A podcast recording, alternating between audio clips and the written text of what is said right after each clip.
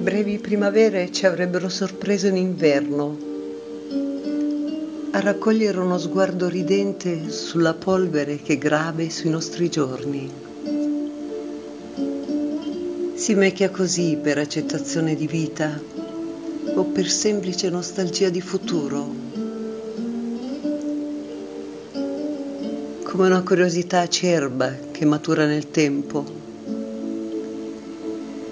bruciano le mani ogni volta che raccolgo una parola e diventano stigmate di silenzio, come se parlare fosse effimero e scrivere un'urgenza.